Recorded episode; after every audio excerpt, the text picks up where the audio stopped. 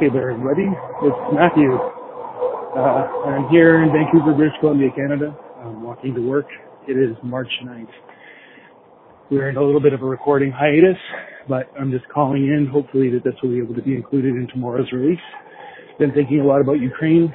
I'm of Ukrainian background. I still have family there. I've been in touch with them. They're okay, but they're frightened, but they are angry. So, if you guys could call in, I'm going to do this. Call in and tell them that one Ukrainian listener. I know we have a few downloads from there. Maybe this is a small thing to do, but just call in. And if you don't want to talk about No Means No, maybe this will reach a listener who has the little bit of spare time and a little extra brain cell with what's going on over there. You'll be listening to a dumb podcast about a dumb band, and tell them where you're from and that you're listening, and say, Slava Ukraini. Here we are, Slava. We're listening. We're listening. We're watching, and we love you. Hang in there.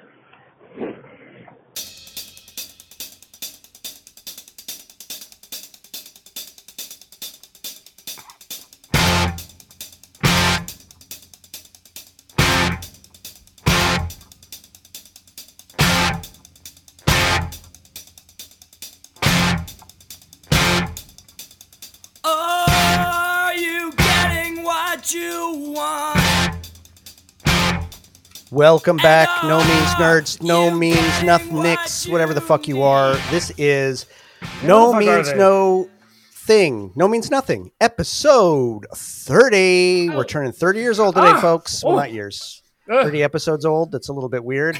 The inevitable decline. But exactly. The flush of youth. The Saturn returns of the podcast, and we'll see how we do tonight. But I'm one of your hosts, Jordan. I'm Matthew. And I'm Michelle. Yes. And we're three idiots who are going to do our best to pit four No Means No songs. No, 2 against 2, I guess. We're going to offer up 4 No Means No songs, dive in, geek out. I've got a pocket full of googly eyes. Yeah. And I've got my Depends undergarments on for pants pooping. Nice. I think we got 4 good ones tonight. Yes. Really looking forward to diving into them. But I'm also real nervous. I got the votes are hard. Yeah, I don't know what. Yeah. But they're all good ones. They're all good ones. Not a bummer among them. So before we tell you what we got on deck, let's tell you what we're drinking. What's our drek? I've got a Marniac. Hey, the old standby. The old standby. And my daughter once again was accusing me of drinking rubbing alcohol. So here's to rubbing alcohol. Yeah. So that tastes good. What'd she say this time when you let her try it? Unfortunately, this time her mother was also sitting at the table, so I couldn't give her some. Oh, damn. Damn. Next time. Later, before bedtime. Before bed, exactly. That helps you sleep. Actually, I might have to do that again because my daughter is deathly afraid of spiders, like super phobic. And last night there was one on the wall right above her bed, and so... Daddy slept in her room and she slept in my room because she's like, fuck you. I'm not going in that room forever. Burn it to the ground. Oh, so I'm hoping tonight. I have the exact opposite problem she does. What's your problem? You love spiders too much? I love spiders. Yeah. I used to be really phobic of them. Now I do love them. So there's hope for her. We'll see. Hey, you maybe. Anyway. No, you're with the Victoria Bug Zoo. Maybe you could bring her up there someday. Yeah. Nope. Nope, not going to happen. Not in a bazillion years. Oh, Michelle, what are you drinking? Spiders. Oh, I love them. I do too. And what about the big gray millipedes? Well, okay. All right. 8 legs. It stops at 8 legs. Anything more than that? No. Well, the thing about the millipedes, do you remember, did you have one crawl on you? Those big gray... No, I had a stick bug crawl on me. oh, the gunmetal gray millipedes. It feels really, really cool. But then they, you know, they have all those segments, and then there's another little arthropod, like would run out from a segment and then underneath another segment. Some sort of commensal parasite. I am not a fan of where this is going at all. Let's move on to the drinking. Michelle, what we got in your cup? I'm doing really good with not having beer during the week, except for glad to hear podcast it. Day. Yep. Podcast day and Friday. I'm gonna have two tonight, and then I'm gonna have tomorrow too when I watch Bill Maher. So here's my Guinness that I haven't had. Cheers since to that Friday, and I'll open it here for you. Nice. Yeah. Oh, I love that sound. You guys make sexual noises when you hear that. Well, it's a little sexual. It's a sexual noise. It is. Ooh, it's juicy. Listen, you and your widgets. Yeah, what are we going to do when that song comes up? That's got to be like, oh my God, fucking A. Me and you are going to sing it. Yeah, exactly. All right. So we know what I've got. We know what Michelle's got. Matthew, what is on your plate in her glass, as it were? I only had one beer left, and it was the one gifted to me by Fader. Fader. The Absinthe Stout. But that's going to have to wait because I went to the liquor store on the way home today. The way to the garage, although the garage is not at home right now. I'm living elsewhere for a time being because of his asbestos vacation. Asbestos! Hey! Yay! Yeah, so look what I found. Asbestos. Uh-oh, what is that? What the fuck is that? Can you read that? Garage series. The Garage series. Yeah. Yes. The Garage series from Main Street Brewing. Funny. It doesn't actually say the alcohol volume, but it's a 500 milliliter bottle instead of 750 or 650. And it's got the fancy top on it. Check it out. Whoa. Ooh, look at that. One of them little wireframe. Wire dealies. I hope it's not going to foam all over me and bring a fucking thing. The little Barbie wire chair. I don't have a glass. Are you going to drink it out of the bottle like a badass? Straight out of the bottle. I have to. We all our shit's packed up in our kitchen. At least get a paper bag to put around it so that it's, you know. Yeah. So I'm going to point it away from the numerous screens that I have. So try and get it near the microphone though. Oh, come on now. It's got a cork in it. See? Put a cork in it. Ladies and gentlemen, it's not opening. He's attempting. He's struggling. I'm struggling. Will it pop? I don't know if it's going to be like a poppy type thing. Get a drill. No, man. He's going to do it. The cork is like stretching and shit. I don't want that to break. Might have to do. All right. It should be time for the needle nose pliers here. It needs to be one of those little mushroom corks. I hate it when they don't do that. Yeah. What the fuck? I can tell you what it looks like you're doing, and it's not holding a bottle of beer. It's holding my mushroom cork. He's holding his mushroom cork. Here, I'm just gonna the audience has been waiting long enough. There we go. We're just gonna do a little fake cork. What's going on with this thing? It's coming out. That's what she said. I just don't want you to get cut. I hate that. Oh, I hate that. Getting cut on corks? Said. Oh, that's what she said. No, the bottle. The man is in distress here. He is. This is good podcasting. I tell you what. Man. Yeah. It's like taking shit, isn't it? Ladies and gentlemen, like what we anticipated the bottle is to be constipated. Yeah, it is. This is where we're at now, folks. Holy crap! You can't even drink. Main Street Brewing, if you're listening, your corks are too long. Your corks are too. There is such thing as too big, ladies and gentlemen. Okay, there we go. Hey, you're getting that. It's almost there. I promise, ladies and gentlemen. It's how anticlimactic! Oh my! Yeah, that's all right. That beer. It's corks, but it didn't have it. I better get. Yeah, okay. The good news is, well, cheers, everybody! God damn it! Cheers from the Garage series. Good to see you guys. Mm. I love it. From the Garage. That better taste. Drink up. All right, everybody. It's really good, but it's barely even carbonated. So I guess that's why it didn't pop. Okay. Oh no! This is. You think it's flat or just by design? Maybe it's by design. Yeah. There's no information on the... I tore off the little thing, what kind of beer it actually is, but... It's a pain in the ass beer.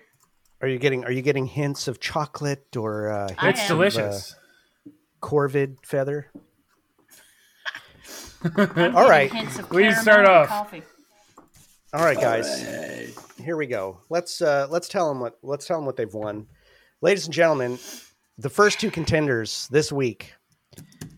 In this corner, we have Predators off of Worldhood of the World, as such, 1995. Although I think from much, much, much earlier in the band's existence, as there is a pretty great YouTube video of this with Andy playing this in a school gymnasium when they look like they're all about 15 years old. Holy shit, yes, I've seen it. So this song goes way back, and it goes up against Ghosts off of 0 plus 2 equals 1, and also kind of slightly off of 0 plus 2 equals 1 and a half. From 1991 and 2010, respectively. Predators versus Ghosts. I mean... fucking shit, right? Yeah. So we're going to start off with Predators. So excuse me while I take a big rip of this raw meat and let you hear a little bit of this relish.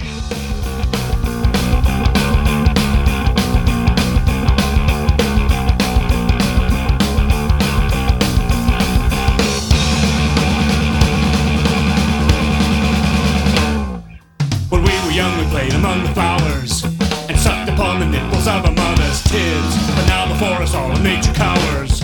With fear and death, we molded our relationship. The breeze is blowing lightning through the treetop. The sun is out, we're basking in the light of day. The birds are eating bugs out of our sore spots. The clouds are drifting as we dream the hours away. But I got restless.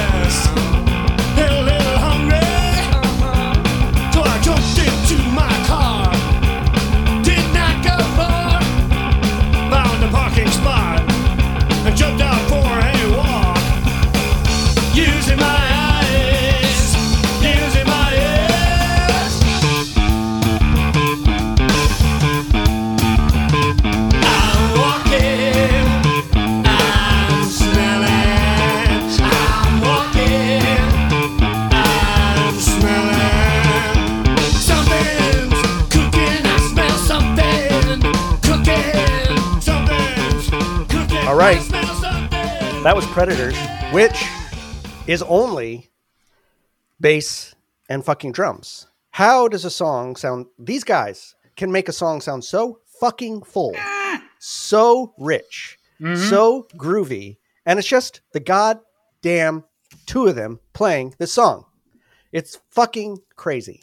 So absolute classic, probably one of my favorite on this album. I think it's an absolute classic. Always great fun to hear live. They must have fucking loved it because it's a really early song and they must have been playing it for a long time until they finally put it on this record. Super, super good. I just think the music on this, which I'll start off talking about first, maybe before I dive into the lyrics, is so fucking fun. This is a head bobbing, fucking knee slapping, rockabilly, fucking punk, bluesy, just fucking great. It's just great. This song is fun. This is on that pole of funny, fun, No Means No songs that are just a goddamn joy. And it comes at the perfect time on the album. Beautiful sequencing as usual. I always love this song. It's a joy when this song comes on, for fucking sure. And I, as usual with their songs that are a lot of fun, well, maybe not as usual, but as is often the case, it also has some really dark and great fucking things to say, even though it's a great, kind of toe tapping, chest thumping, little rockabilly masterpiece. I fucking love it. I think it's a really neat song about, or at least, the kind of shit that I pull from it. I don't know actually that it's that hidden of a meaning in this song, frankly, but I think it's a really great kind of exploration of how we've completely lost touch with the sort of, first of all, contact with nature, but just our primitive nature, how to describe this best. There's a parallel way they're talking about this theme in this that I really love. One is just in any of our own lives from birth until we're old fucks, how we start off with this great sense of wonder, this great sense of, you know, kind of natural connection with the earth, whether that's sucking on our mother's tits or looking up at the clouds full of wonder, and everything's just this magical, full of life and vigor. And then that slowly, it all goes to shit. We get so, you know, we're covered in sores and we're sitting in front of the goddamn TV with our TV fucking dinners. And so they trace really beautifully, trace that sort of arc from our own individual childhood to our old age. But they're also, I think, in parallel talking about mankind's childhood versus our current place, like our ancestors and how much more connected they were with the earth, but also how we're fucking animals, and that we were animals that came from predators. We're animals that came from a sense of violence to survive, and yet we've inured ourselves from that violence. We now eat it we eat processed meat out of plastic trays. We don't understand that came from a living creature, that creature had to be killed, and that creature probably suffered in its death.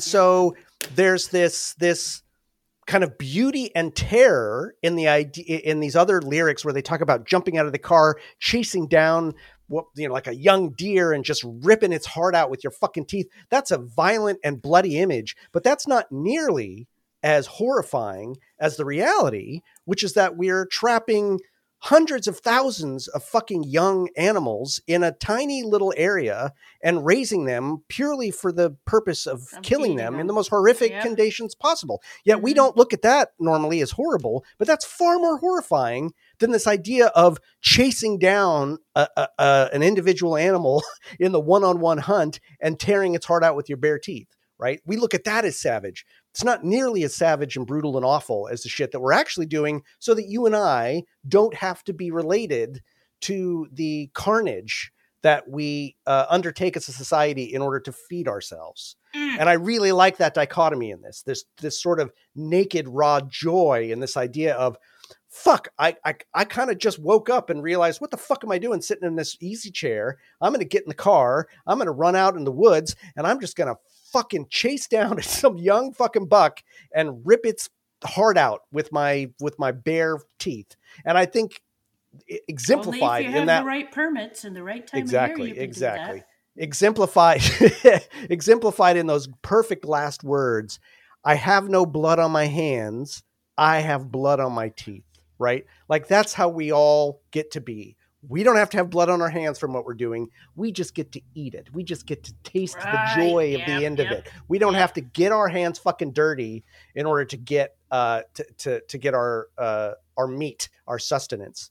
But I just love the way they sort of go back and forth in the lyrics with the parallel of an individual life and sort of mankind as a whole, and just the terror but joy in the idea of being a predator. I know John is not a vegetarian, right? This is not really a song necessarily about being a vegetarian. No, but it is a song about how we have completely lost contact with what it means to be a predator. We aren't really predators anymore. We've outsourced that to other people.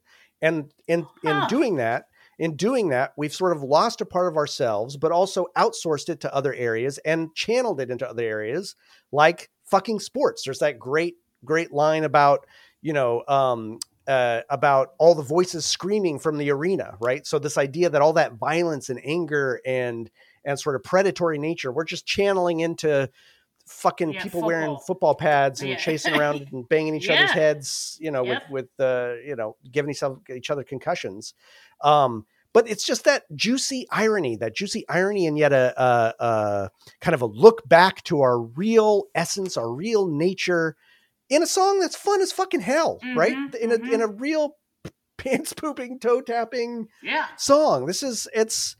I think this is one of their pillars for me, of that side of No Means No, of the really kind of joy. I don't say joyful, but ironic, funny, ironic, little detached, and yet underneath it's saying something. It's still saying something real. It's still saying something important and powerful with really, really good songwriting, lyrically and musically. And fucking A, all the little interjections in this are just classic. Little John, John giving his little interjections, and all the way down to the very end with Rob's fucking beautiful redneck, and Jen, and the dogs, and then that final relish. That's just, I mean, chef's kiss. So good. So good.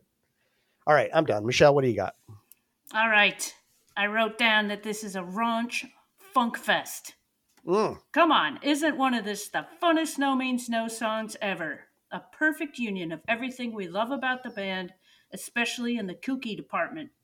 John's here it is. John's vocal interjections in here are completely hilarious, and so are Rob's. At times you can even hear them smirking. What's the one where John does something and you can tell they must have been recording the vocals at the same time, because John does something and Rob just kind of giggles a little bit. While this song isn't the most technically advanced tune, you gotta admire the laydown you're hearing, especially Rob's bass attacks. This is a romp around the pit while you stupidly high-five your dork pals. Right? The ending is especially juicy, and there's some bits of tritone and half-step goodness to stir in some dread. And, of course, our beloved relish.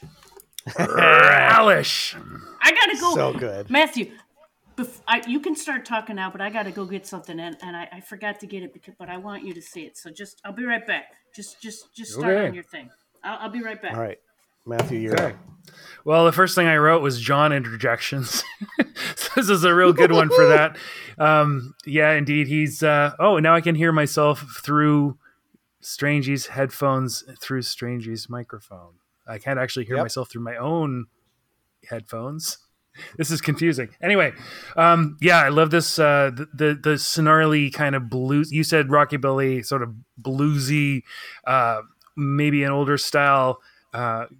I don't know, super fun and silly, and yet still like toe tapping. Makes you want to shake your butt. And I always like when, I sort of take one perspective, and we never know, or, maybe Jordan knows, but who's going to go first. So I'm always gratified when I have found a different take on stuff that you've said, because I totally agree with what you've said, but I found like some different angles, which nice. I totally agree with yours, but I love it when you were able to flesh it out. For me, it's like the joy and the acceptance of that we're all predators. I mean, definitely we're distanced from it, but for a certain aspect of the song, I think this is like a lighter side of Ashes, where. The predator that this guy's talking about, I jumped out for a walk. That's somebody who's going to go and attack somebody. Something's cooking. There's a victim out there for me. Oh, I see what you're saying. And now. So the it's almost a good thing that we eat processed meat out of a plastic tray, because what's left, the actual predators are that kind of predator.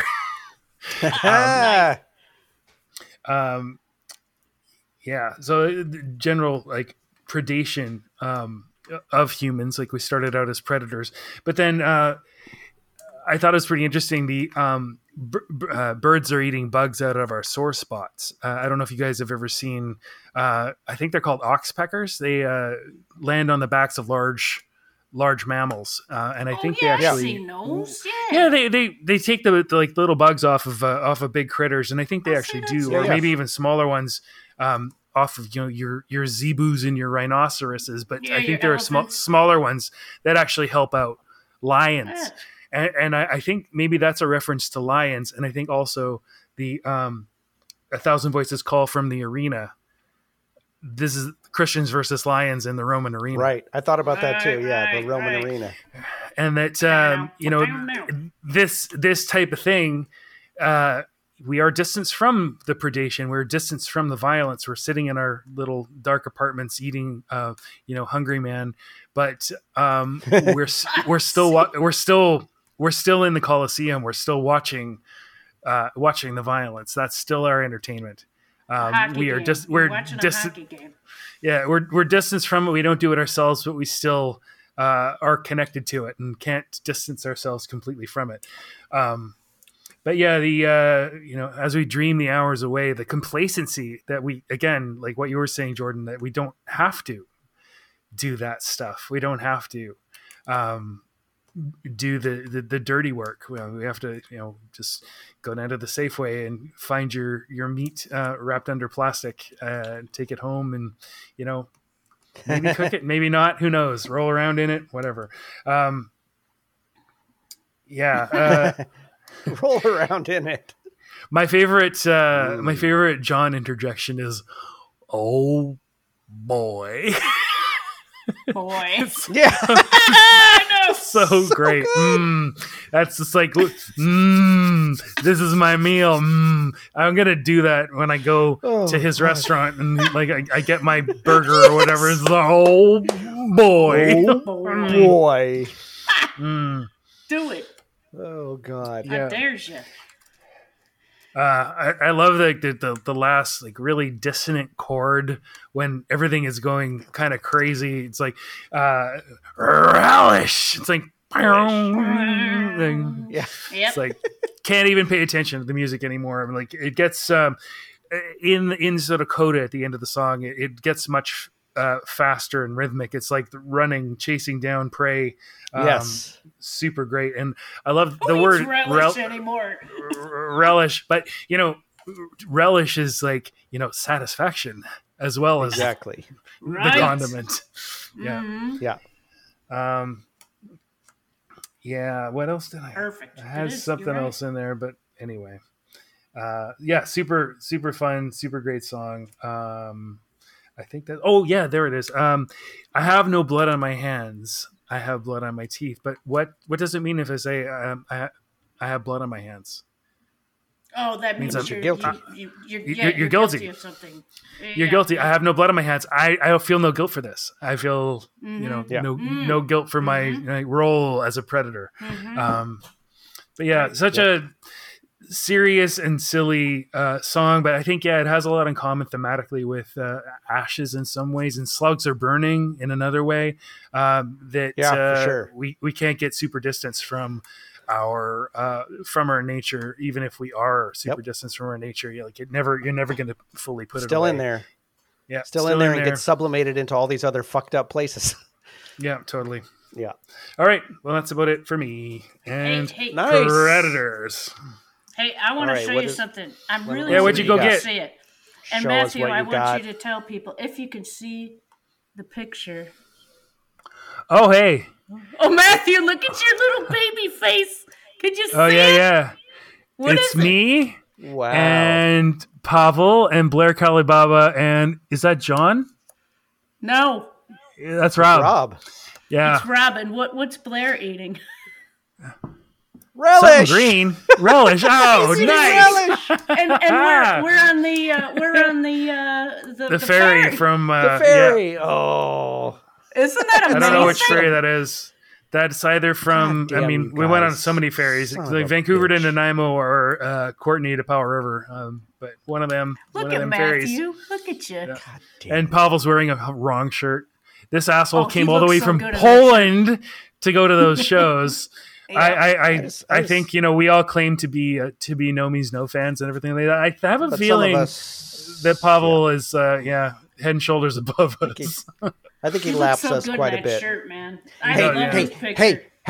He didn't start a fucking podcast. God damn it! Hey, true. He could be on there though. No, but you. So I think Blair got a packet of relish, and then we were going to ask. Or we were trying to get Rob to be like, "Hey, what is this? Can you tell me what this Rob? Is? What's that say? What's that? What is this? Can you get?" And he's like, "Rob's got this sort of I don't know, I don't know, Michelle, mustard." Why are you taking a picture of us getting food? That's hilarious. That's Rob. That's we were going to try to make him say relish. We might need to post that on the Facebook. Yeah, for sure. You got to tell me how to send this to you because I only have it like in a picture. Just Take a photo with your phone. Take a photo. Okay. All right, let's grab this wheel of this ferry, and we're going to turn it all the way around and go in the entirely opposite direction. Oh, my, yes. For a song of a completely different caliber on the other pole, the other extreme, the South Pole of No Means No. Michelle's just on the sign of the cross, upside down appropriately. I'm crucifying my soul. We are going to talk about ghosts. So buckle up, get out your crucifixes, and let's listen to a bit of this monster piece.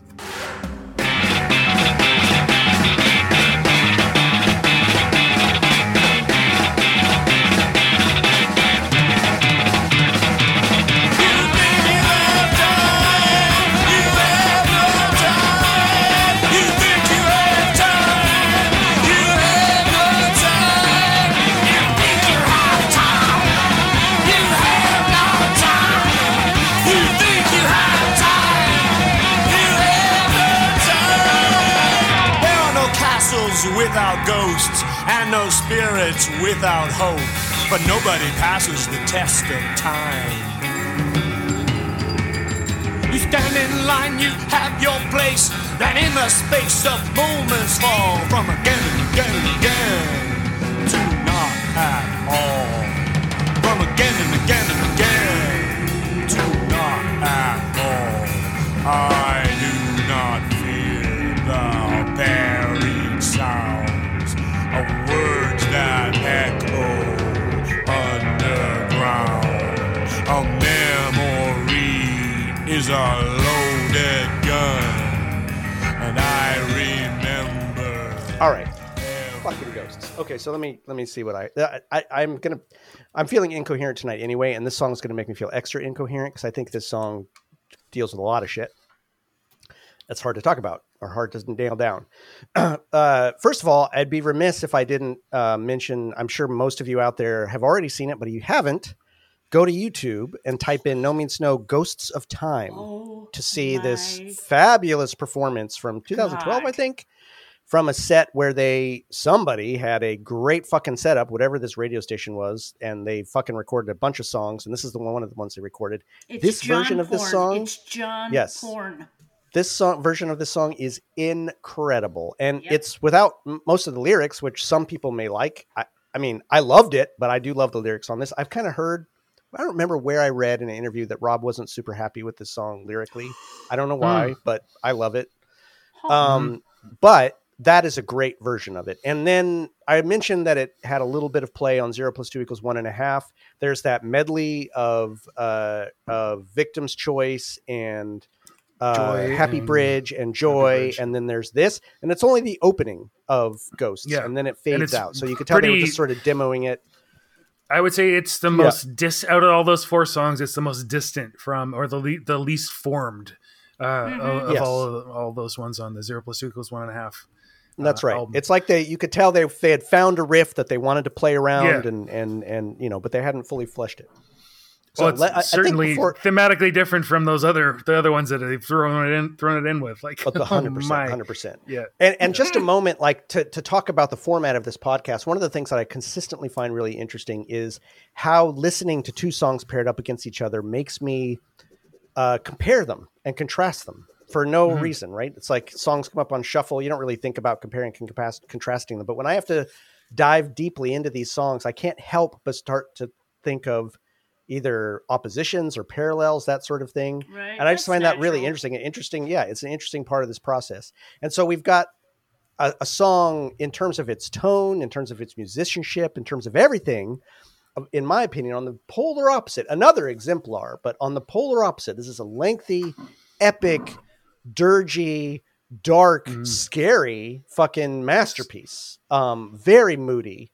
And also with guitar, right? Without, which is not, and I would say fucking a brilliant example of how Andy is once, I forget where he said this, that he often looked at the guitar more as an object than an instrument in the sense. Yep. And I think this song exemplifies that so fucking well, the way that he is just using it in these brilliant ways and these creepy little interstitials, and even the riffs are just like the way he like has that little up while John's doing the it's just the interplay between the guitar, and also there's, and I know they do this in more songs, but for some reason this one stands out to me more, that there are layered guitars. It's not Andy coming in with a single guitar. He's got at least two tracks going, maybe more, of different riffs that are going on.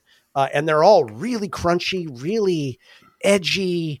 They're providing a type of atmosphere in this song that totally sells it and totally like wraps the bow on the feeling of it. The bass is amazing. Of course, the bass is fucking amazing. The drums are incredible. But to me, it's the guitar in this that sets that tone that puts me on the edge of my fucking seat. Mm-hmm. That's just always got me like, just creeped the fuck out in the best possible way.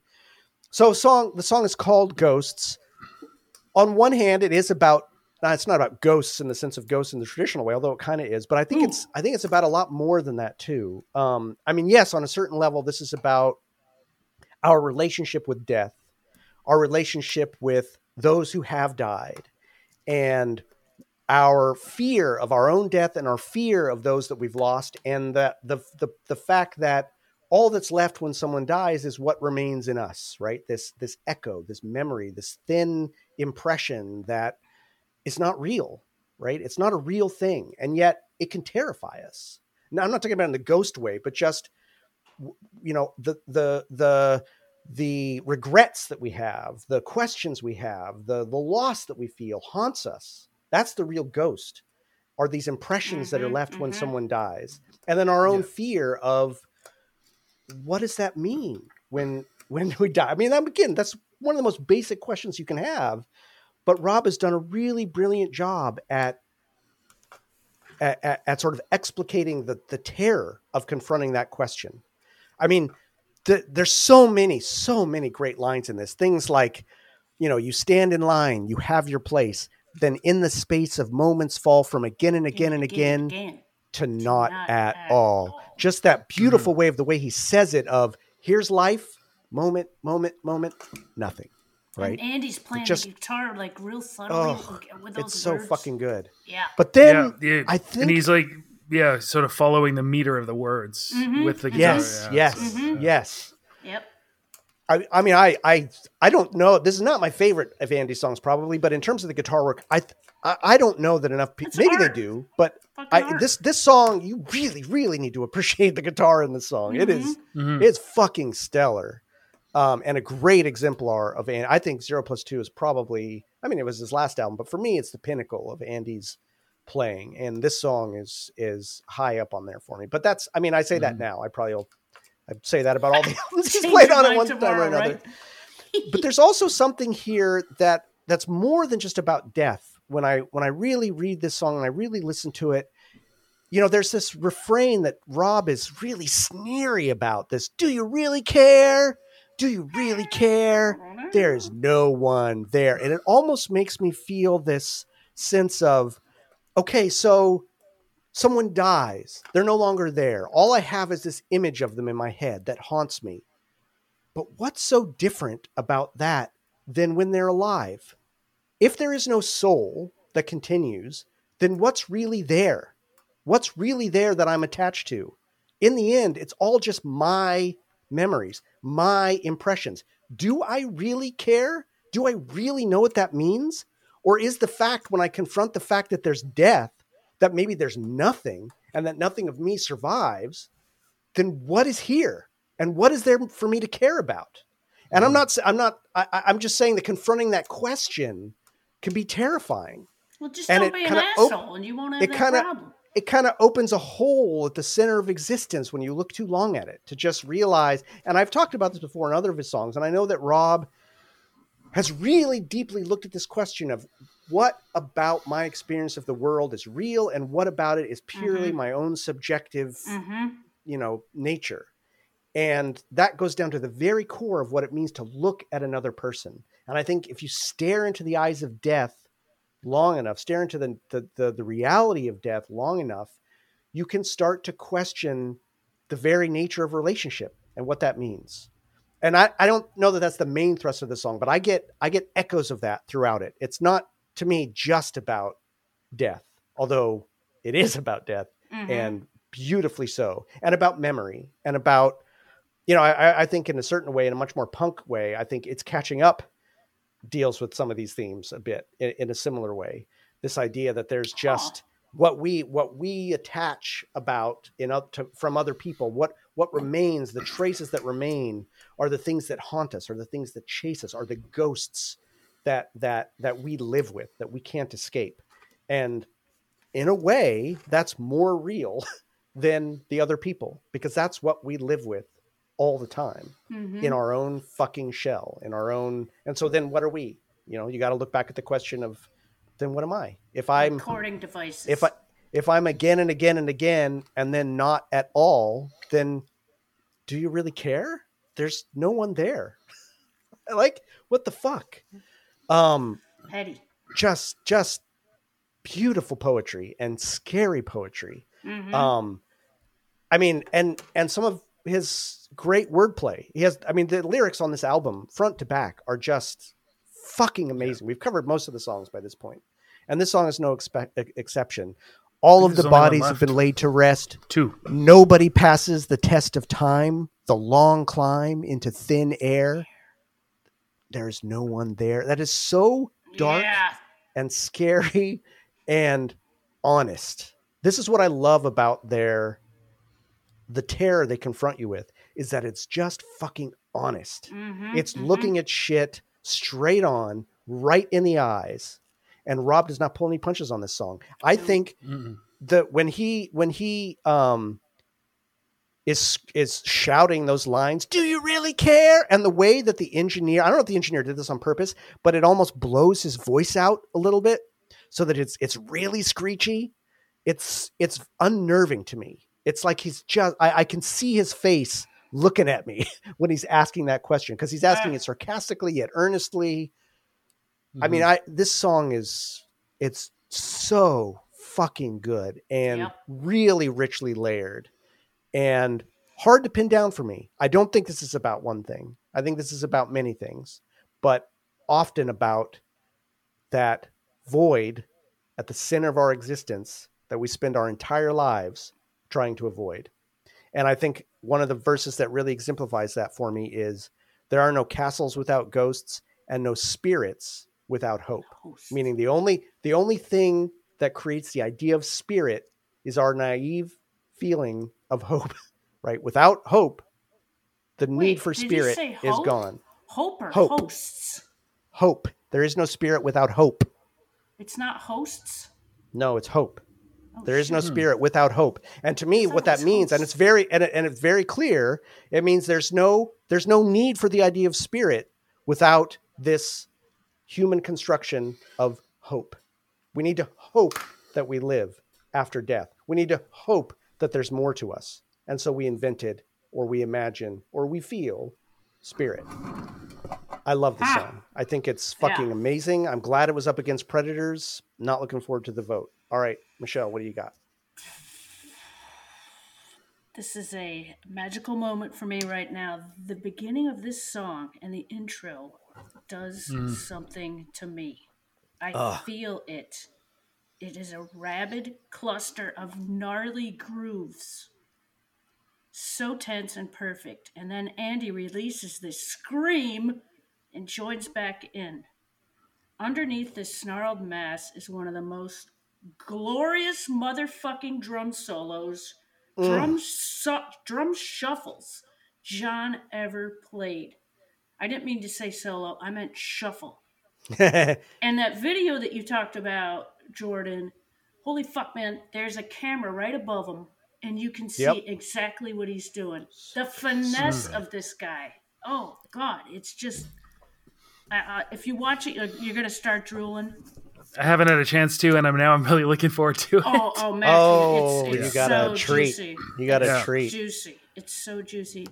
It's magic and absolutely astounding to listen to. I have always wished this was its own song, and I'm not the only one, as Ghosts of Time, like we were just talking about, popped up much later, and there's a video of them playing it that way. So, yes, please. You can actually see John laying it down and singing. And it's glorious. The filming is fantastic. So, I've gone back and forth with this video. It's a treat. Now to the rest of the song.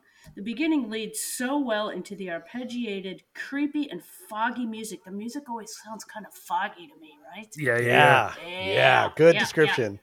Yep, it's creepy, but it's foggy. And it holds the lyrics so well. There's interjections of some chaos with the "you think you have time" parts. Very percussive and very attacked. And once again, they perfectly loop back to the arpeggiated parts Andy and Rob are playing. And I absolutely, like you said, Jordan, Andy's guitar work in this and just getting these crinkly little, I don't even know the word for it, but he's just fiddling around. There is no word for it. But it sounds like fiddling around, but it's obviously not.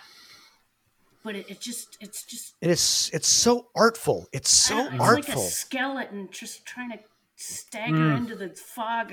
You know what I'm saying? This song is so hard, so compact, and artfully delivered. Do you really care? Yes, I fucking do. Nice. Yeah. Hey, wait, two musical things I forgot to say that I want to put in here real quick. That fake fade out after the last verse when they fade the audio out almost all the way before they come rhymed.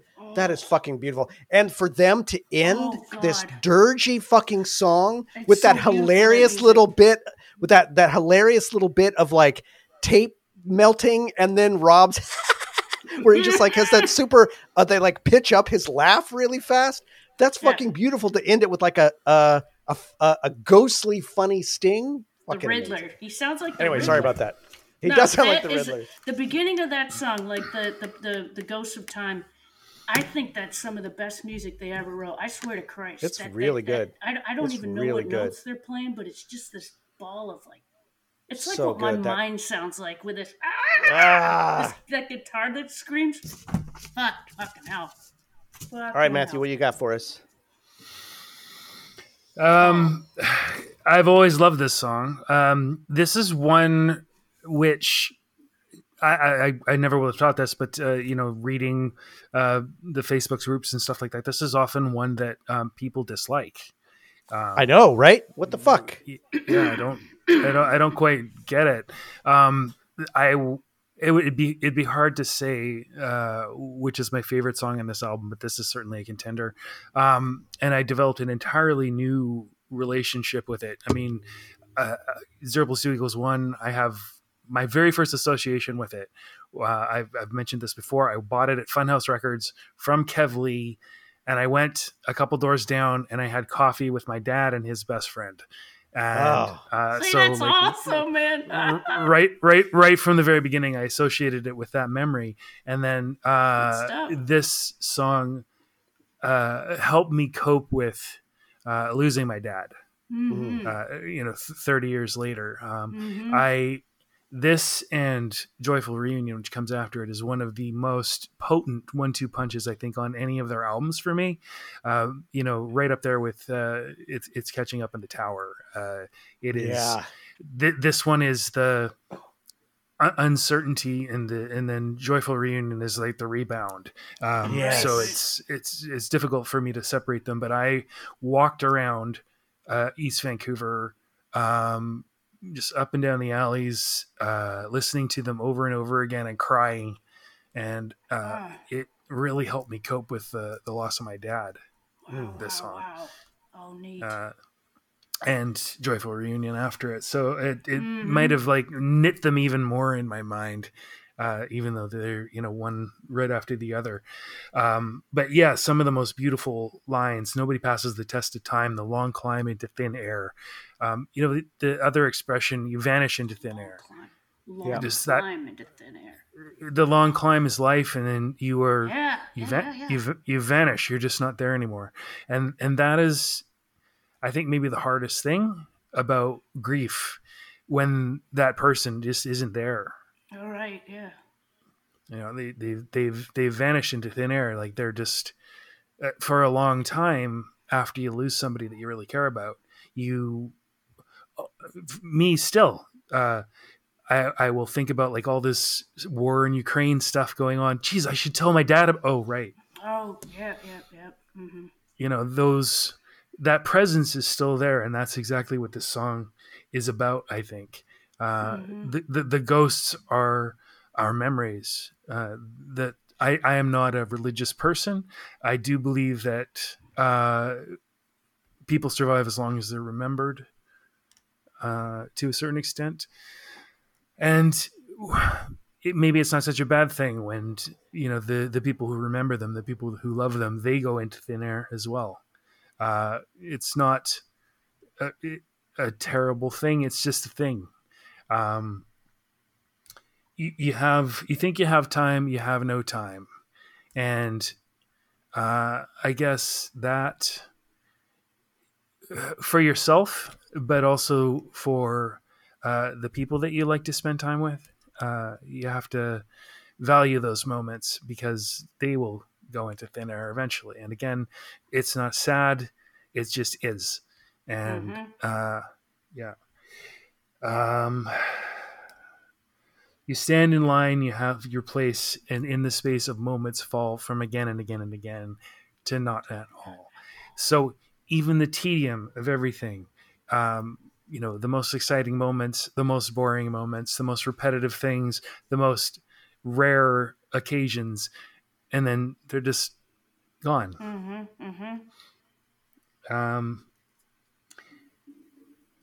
So yeah, the memory of as a loaded gun. But I remember everyone. It is a difficult thing. So heavy. It's almost like a poisoned well, like when you're dealing with grief, and that's what I think the song is about in large part. You know, it's about people, but it's also about like your shit. Things that are gone that aren't going to come back. Like maybe it's about your youth. Maybe it's about somebody who isn't dead, but is not accessible to you anymore. Maybe it's about, you know, fun times you had. Maybe it's a restaurant that closed. Who knows? It's all this stuff that to remember it is, you know, sometimes it's nourishing, but it's also potentially painful. So a memory is a loaded gun. So I remember everyone. I remember every one of my memories, or I remember everyone. I remember every person that I've lost. Right, everyone that he's doing that thing. Yeah, yep. It's one of those things. My waistline, I remember that fondly. Exactly. Not so much anymore. And then, you know, why are you scared? There's no one there. Why are you afraid of these things? There's nothing actually there. I think it's a song about, you know, accepting those ghosts, accepting your memories, accepting those feelings, accepting the uncomfortable feelings, because at the end, you're clean, strong, and free, like you always wanted to be. You're alone. You're alone. There's no one there. And maybe by the end, if you exercise yourself of these ghosts, of these feelings, then you are alone. So, you know, maybe embrace your ghosts. Embrace the memories. It's like a bedtime prayer. It's like Rob giving us a bedtime prayer. Yeah. Scary bedtime prayer. Right? And then musically, I love the contrast. There's like these incredible high-pitched guitar sort of strumming bits. They're very tight, they're very kinetic, and then just that lurching main riff. You gotta watch the double snare hit is so incredible. The tom, the double snare, the cymbal work. Andy, if you're listening to this, all of this stuff that you do and did, there's muttering, there's snickering, there's chattering, there's laughing, there's all of these little things. They're the fucking ghosts, they're the gremlins, they're all of these little niggling beasts in our psyches and everything like that. So like whether you are a believer in such things, you know, metaphorically, I think it's impossible to deny that we all have these little gremlins in our souls, in our memories. Whether or not they actually exist is kind of immaterial because they do haunt us. We're all haunted, and there are no castles without ghosts. Let's see. Yeah, you can. The voices buried underground, and then the words that echo underground. No matter how much you attempt to ignore them, you can still hear them. These echoes, these ghosts. So yeah, again, like maybe you just shouldn't try because they're going to be there, and maybe you're less if you try and exercise your ghosts. The telltale heart. Yeah. That guy under the floorboards. We talked about the John instrumental, and it was sort of in the same breath as like the Joy Happy Bridge Ghosts thing. And I sort of talked about the John instrumental as, you know, an unpopped popcorn kernel. But I'm sure glad that this one popped because popped it good, covered it in butter and salt. One of my absolute favorites, and one that has been a real help to me in my life. Mm-hmm. Yeah. Awesome. And all that heavy emotional shit, which I'm trying not to tear up, honestly.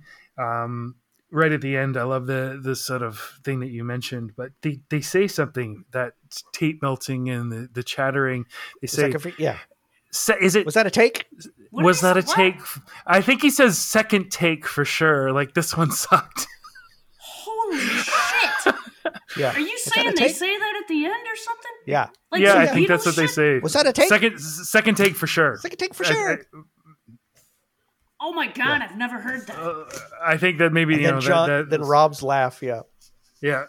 Wow. I've never heard that. So that is about all I have to say. This is one of those real kaiju for me. Mm-hmm. One of my favorite and most affecting songs that No Means No, and pieces of art that I have experienced my entire life. Mm-hmm. So I'm going to speak directly to the podcast listeners now for a second. We've heard from a number of you, and maybe not enough, but a number of you. One of the things that we hear really commonly, which is probably the best compliment we could possibly get, is that our podcast has forced you, allowed you, given the opportunity to reevaluate songs that you maybe wrote off before because we're spending so much time kind of jabbering about them. If you're someone who ever wrote this song off, do yourself a favor and reevaluate it a little bit. Sit down with fucking headphones. First of all, if you're not listening to this with a good set of headphones, you're not listening to it. This song is so layered. Much detail. Yeah. It's so much detail. All those little sounds, all that John sound effects. You cannot be sitting there doing the dishes or vacuum. You need to sit in a fucking chair or maybe on a walk. That's good. But just let it wash over you. Okay. Just do that for us. We're giving you this podcast. Do that for us. Reevaluate this. And this one should be high in the canon. And I've never understood why. Because just like you, Matthew, I've seen a lot of people not necessarily shit on this song, but just sort of not take it very seriously. Oh, it's not fast and speedy, and like it doesn't fit in on the album and all this shit. Yeah, I don't know. My hands are shaking, honestly. Yeah, I believe it. I believe it. That was a beautiful tribute to it, and reevaluate it. Yeah. And on that note, let's. It's heavy. It's heavy. We're gonna vote now. I don't like this vote because I know what I'm voting for, but I do feel like these are two really good exemplars of two really important parts of No Means No. I know. So this is not an easy one. This is not like, oh well, you know, a light song and who cares, and oh, it's heavy, so I gotta vote for it. No, Predators is a great exemplar of something that's very important about No Means No. And that was one of the things that makes them so fucking great. But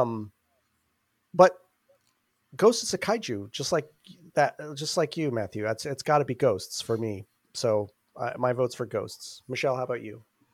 Oh, I am ghosting it so much too. Oh yes. Oh hell yes. Nice. Especially, Matthew. I mean, everything you guys said, it just carries it, and I've always.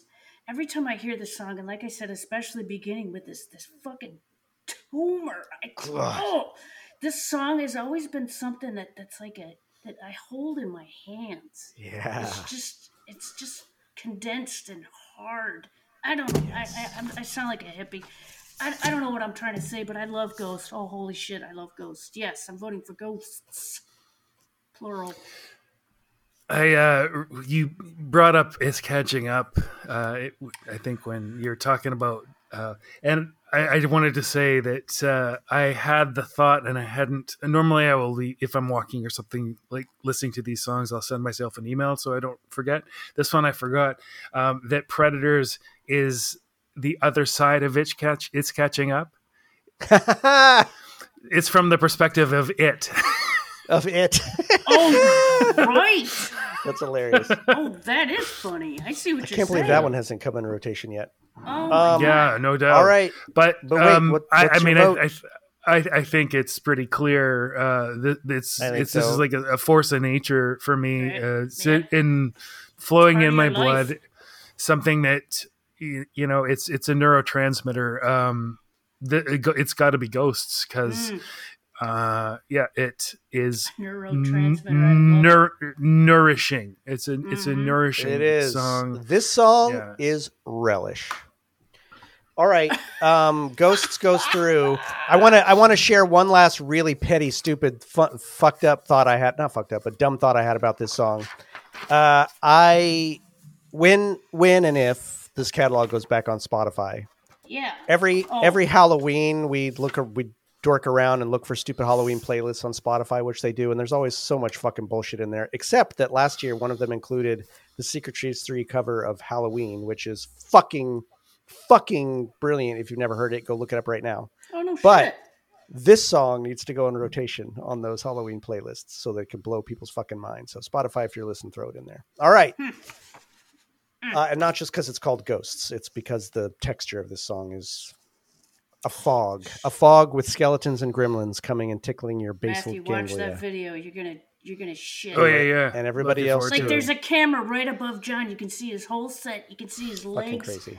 Oh God. It also feels more jammy with Tom than I've seen in a lot of the videos. Like he's real jammy about it too. It's fucking great. He's speaking of jammy, I'm sure you can see John's jams and maybe his fanny pack also. Oh yeah, he's got the shorts jams. On. He's big got time, the shorts on for sure. You gotta be cozy when you're playing drums that hard. You gotta be cozy. It's not easy having 16 arms. He's barely holding onto the sticks. That's what's just amazing. So amazing to watch him. It's time to have a reader submission. This time, I almost said this year. What the fuck? This time, we do not have a recorded submission, but we do have a wonderful little set of stories from Dan Baker. And he was kind enough to send that in to us. And I'm going to go ahead and read that for us as our listener submission. So sit back, sit right down. I'll tell the tale of... Desert Isle, whatever, however the fuck that goes on. All right. So this is me switching into my Dan voice. My name is Dan. I'm Jordan, but this is me being Dan. My name is Dan. I'm from Derby in the UK originally, although I'm living near Cambridge these days. The hills aren't as good as everything costs, but I get by. And everything costs more, but I get by. I can't read. I've had too much ammoniac. Okay, here we go. Origin story. There really isn't much to my origin story, and I'm afraid my story is probably very similar to many others. I was a teenage metalhead who, as I got older, got more interested in punk. By the time I was 16, I was a big Dead Kennedys fan, and when I was 17, a school pal of mine lent me 0 + 2 = 1. Obviously, not being a complete idiot, I was hooked immediately and quickly sought out their other records. It was a few years before I saw them live, for some reason, the Mr. Happy Tour with the two drummers and leads. I was at university in York at the time. Incredible show. I still remember it well. However, for reasons I forget, or maybe they didn't tour for a while in the later 90s, I didn't get to see them again for some years, which leads me nicely onto my personal story. Oh, wow. So after university, it is fair to say I didn't really do a lot for a few years. I moved back home to Derby and ended up back at my parents' house for a year or so in between less salubrious lodgings. They lived in a very... They lived in a very nice bungalow in a very pleasant and frankly quite posh village a few miles away from Derby City itself. I should add that at this point, one of the reasons I haven't written in before is that due to a lack of social media, internet, smartphones back in those days, plus the fact that I was drinking a lot more back then, means most of my memories around dates and specifics is loose to say the least. Mm-hmm. I've Googled a few things to try to make things a bit more accurate, but even so, yeah, you're not alone. Damn, that's many of us. Anyway, I used to go to lots of punk shows in Derby, usually on my own. I got past the stage of trying to get my friends into music tastes. I found it easier to just go on my own as I could enjoy myself more without having to worry if my mates were having a good time or not. Screw those guys. Unfortunately, going to gigs on your own normally means drinking twice as quickly, hence the hazy memories. Anyway, the main punk haunt in Derby at the time was the Victoria Inn, and at one of these gigs, there was a Canadian band called Huevos Rancheros playing. Yay! Never heard of them. What is this? Plus a Canadian support whose name I forget. During the gig, the band mentioned they were looking for a place to stay, as their place had fallen through due to some sort of argument between their Derby contact and his girlfriend. Derby contact and his girlfriend. Derby. Jesus Christ, you're going to fuck me up. At the end of the gig, I bumped into said band member and the gents and mentioned if they were really desperate, they could stay at my folks' house in exchange for a lift in their van. To my surprise, they were very keen, so I quickly found myself in the back of a van on the way back to my folks with a bunch of mystery Canadians. Oh, my mom and dad took it surprisingly. Huevos Rancheros are great guys. My mom and dad took it surprisingly well, and all went very well. I even got some free CDs, so I was very happy with the outcome. Cut to maybe a couple of years later, and the show business giants somehow ended up playing at the Vic. At the time, I had no idea who they were, but the poster said, featuring members of No Means No, so along I went. I think it's fair to say the gig was slightly underattended. In other words, I think there were less than 10 of us there. Oh, no. However, being how a showbiz and... I wonder how many showbiz giants would have been on tour. Exactly. Goddamn. However, being a showbiz giants gig, it was obviously lots of fun. Now, again, this is where my memory lets me down. Either their TM driver was the same guy from the Huevos Rancheros tour and remembered me, or... possibly I mentioned during merch chat that I had a bunch of Canadians stay at my place previously, but either way, it was quickly agreed that the Giants would be the next lot of Canadian reprobates to benefit from my folks' hospitality. Oh, no way! After that, the chaps came back a few more times, either as No Means No or Hanson Brothers. It was usually their tour guy, possibly a chap called Gijs. Oh, Gidges? Yeah. How do you say it, Matthew? Gijs? I think Gijs. Gijs? Gijs, I think is how you would email me ahead of time asking if it were okay for them to stay over. Although I think it was Tom who contacted me in later years. As you can imagine, every time this happened, it completely blew my mind that one of my favorite bands ever were actually staying at my folks' house. Right. I don't think I ever really got over being completely starstruck about the whole thing, which I remain slightly embarrassed about even now, but I'm hoping they get used to that a lot. Yeah, don't be embarrassed about that. Fucking, are you kidding me? Yeah. Anyway. I suspected they liked coming back because my parents' pad was probably a lot nicer than some other places they had to stay in the past. Fresh towels, hot showers, comfy beds. But it was always a real privilege to have them back. My mom loved having them for sheer anecdotal value alone. Plus, it was fun to make the numbers wonder what the heck was happening when their van used to pull into the street in the early hours. She drew a line at making breakfast, though, so we would pop down to the local cafe, a slightly swanky place for the older, gentle people called Godfrey's. Again, very surreal to look back on. I think my favorite memory is Rob sitting up in bed on his laptop in his very smart yellow PJs in my sister's old, very pink bedroom. I should add, she was not present. I just wish I had thought to take photos, as it would have been lots of fun to have some pics of the lads hanging out with Mom. In a pink bed. As we all know, No Means No are a smashing group of chaps, always so down to earth, so friendly. They would often leave gifts. My mom still has her purple Dead Bob t-shirt. And thank you postcards from Tom that he would later post on their travels. Oh, come on. Sad to say she never really got into the music, although I think I nearly won her round with Now once. In fact, I think she had difficulty connecting some of the darker material with the lovely men who used to come and stay from time to time. Anywho, that's all I have to say. I think I may be too far long, so please edit as heavily as you see fit. We did not edit at all. No. Keep doing the great work. Your pal, Dan. Oh, hey, Dan. Man. Thank you, sir. That was fucking awesome. Mm-hmm. And the rest of you, take fucking note, right? Be a Dan. Send us some shit. Yeah, send us... what do we need to do? Put an alert on your phone. I don't think that you guys are like, oh, fuck those guys. I don't want to do that. It's that you're forgetting. So everybody has a smartphone. So right now, as you're listening to this, pause it, and make a little note. Like while you're doing your fucking laundry, something boring, whatever. Fucking take notes on your phone. Everybody has a way to record.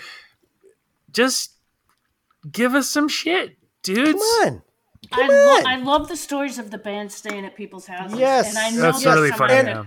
And hey, you guys don't have to have that kind of story, right? If this is just about and your mates hanging out, getting drunk in the dorm room, whatever, I want to hear all of it. You don't have to have some shiny example of. I never got to meet the band. I started a fucking podcast about them. You know what I mean? Just fucking tell us what they mean to you. You've never met any of them? No, I've met Andy, of course. We know that, but none of the others. But you've never met John or Rob. Nope. Oh, no, wow. Tom. John gave me a little nod and a wink as I passed him once, Tom, but that was it. He gave you a nod and a wink. As I was wearing that No Yin Yang shirt, and he saw me as he was passing. He was like, "Oh, that's pretty cool." I'm like, "Yeah." I got toys from Tom. Yeah, I know. Mm-hmm. In any event, ladies and gentlemen, here's our phone number if you wish to call us. By the way, we've gotten one call, which I'm very grateful for, Brian. Nothing, but one fucking call. So call us at 415-493-8630. Break up your shit into 3-minute segments. We want to hear from you. We don't want to be doing this into the void. Come on. Yeah, there were some people like, "Oh, I'm in Brazil. I can't phone." That's fine. Email us. The internet doesn't care about your silly borders or your silly phones. Send in your submission to nomeansnothingpodcast@gmail.com. Yeah. Your No Means No origin story. An interesting anecdote related to No Means No. Your what No Means No means to you. Just send that shit on in. Dude from Brazil who can't phone us. Why Ghosts is one of the best songs of all time. Whatever it is that you want to tell us. Yeah. Just go ahead. In any event, we've guilted you enough. It's time for the back half of the podcast where we have another two fucking googly-eyed pants poopers. Mm-hmm. So on this half of the podcast, we're going to deal with two, again, very, very, very, very, very, very, very different songs. We're going to start with Junk off Small Parts, Isolated and Destroyed, 1988, going up against Red on Red. From the Mr. Wrong, Mr. Right fight, or Mr. Right, Mr. Wrong fight the system. 1 down, 2 to go. 1994. So, first, I'm going to clear up some of this clutter. Let you hear a little bit of this Junk before we hear Matthew's take on this fucking song.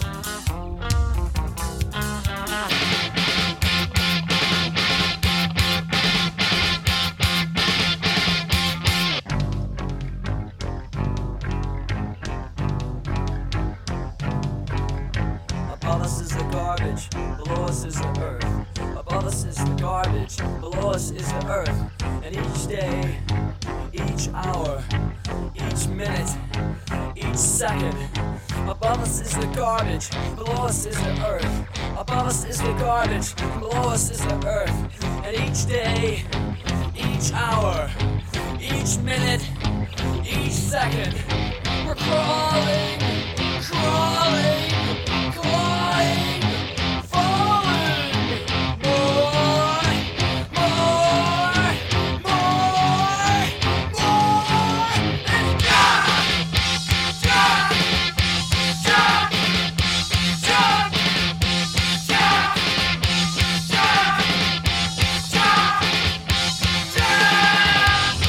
All right, cue weird, garbagey toy noises.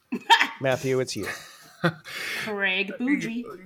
I love the fact that I talked about Ghosts and now I'm talking about this, and both of them very, very different effects, but both of them have lots of John sound effects. And we've been told many different sources that John is the silly little boy who liked to just make all kinds of interesting sounds. I mean, he's a percussionist. Like, it totally makes sense. He's just fascinated with sound. And so all the little squeaky toys and everything like that in this song are quite different from the clanking and chains blinking and whatever the fuck else is in from Ghosts. Mm. So little known fact, this song, Junk, after it was released on Small Parts, Isolated and Destroyed, took off on its own to become a band called Pigment Vehicle. No fucking point. What? Wait. No, the song itself, it split into 3 different people and became a band called Pigment Vehicle. just manifested itself on its own and became. I see what you're trying to do here. Okay. I see what you're doing. Exactly. Yeah. Exactly. Exactly that. When I listen to this song, it is it's brilliant. Like, it's brilliantly recorded. These excellent production, but I don't think the mastering's very good. And I really wish that I could hear so many of these songs better. I really wish that they would remaster small parts, because there's like incredible stuff going on. I really like, again, I got new headphones and I'm really enjoying that. But yeah, stuff moves from side to side. The vocals move from side to side. The drums move from side to side. The guitar and the bass don't do that too much. But yeah, like when a fill, a tom run, like starts in your upper left and goes down to the bottom right. That's amazing. That's fun. I really, really enjoy that. That's a sphincter tickle right there. Indeed. Yeah. Proctology exam. So yeah, anyway, there's a lot of little things in the song. It's a song about things. I don't know whether it's probably literal things, but it's also just complexity in general. I think sort of our opinions, our the way we like to portray ourselves. It's all junk. It's all just extraneous shit that makes all the important things difficult to discern. And I think that's kind of what it's about. I mean, like you say, it's literal things or metaphorical things. It's just above us is the garbage, below us is the earth. So we're just trapped between I guess so, like the practical and the clear, and above us is acquisition, it's pollution, it's complexity, it's that's everything extraneous that we do not need, superfluous stuff versus the practicality of reality. And it's difficult to tell, sort of like it's one of Andy's really, really great vocal performances. Oh, again, my God, oh fuck. Just don't even try it yourself. So many thoughtful bits, and then snotty bits, and then angry bits. Yeah, he's just a fantastic vocalist. And man, this song, new perspective again on it because of the job that I do. Which has a lot of junk. It does. Yeah, you do. It does indeed. I work for a company that, we make stuff. We make sets for ads and for stage and for all different kinds of things. TED Talks, whatever else. Shit. I thought it was just theater stuff. So a lot of our there's a lot of stuff in one of the places that I spend a lot of time, and some of it's very dusty, some of it has been there for a very long time, so, and it means something to. But it's cool stuff. Some of it's cool. Yeah. Some of it would be cooler if it hadn't been there for so long. Yeah. Hi, Fader. So, anyway, yeah, no, it is. I think it's a song about the dangers of acquisition, of too much stuff, and how sometimes it obscures what's important. Musically, again, yeah, the way what I was saying about it became a Pigment Vehicle is because it is so tight. So it's, I think, maybe one of John's most virtuosic drumming songs. It is just fucking incredible how many different kinds of things he does and how many different parts there are into this 3.5 minute song, which is ideal radio length. But there's so many different like avenues and blind corners in this. And cul-de-sacs, and it does not feel freeways. Like 3 minutes 38 seconds. No. This song, it really does not. Oh, it's so good. Certainly not. Like the jazz bridge with the fucking hi-hat is crazy. The part with squeaky toys with the real sinuous guitar and bass. Yeah.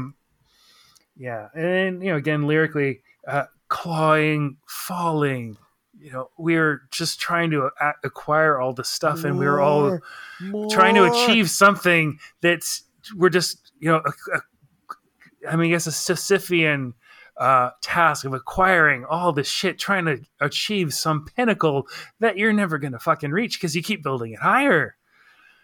You'll just fall off and have to start up again as you add your shit to the pile. And I'm so glad that they use squeaky toys as a yeah, like it's such great sounds. But I mean, what a superfluous thing is a squeaky toy? It's this rubbery tell that thing. To your dog, though. Come on, they love. But it all ends up as junk. Every dog squeaky toy gets fucking ruined and ends up in a landfill. It's junk. Know, they destroy it to get the squeaker out, don't they? Yeah, exactly. Yeah, because that's the beating heart. That's the Predators. What are you gonna do? Yeah. Nice. Anyway, yeah, fantastic song. I love the panning vocals, the panning drums. And yeah. Oh yeah, nice. One interesting thing. Above us is the garbage, below us is the earth. Just as a linguist, it's interesting that he doesn't say the earth. It's the earth. It's a little bit awkward. It's like a little kid or like somebody who is not super fluent. It's like above us is the earth.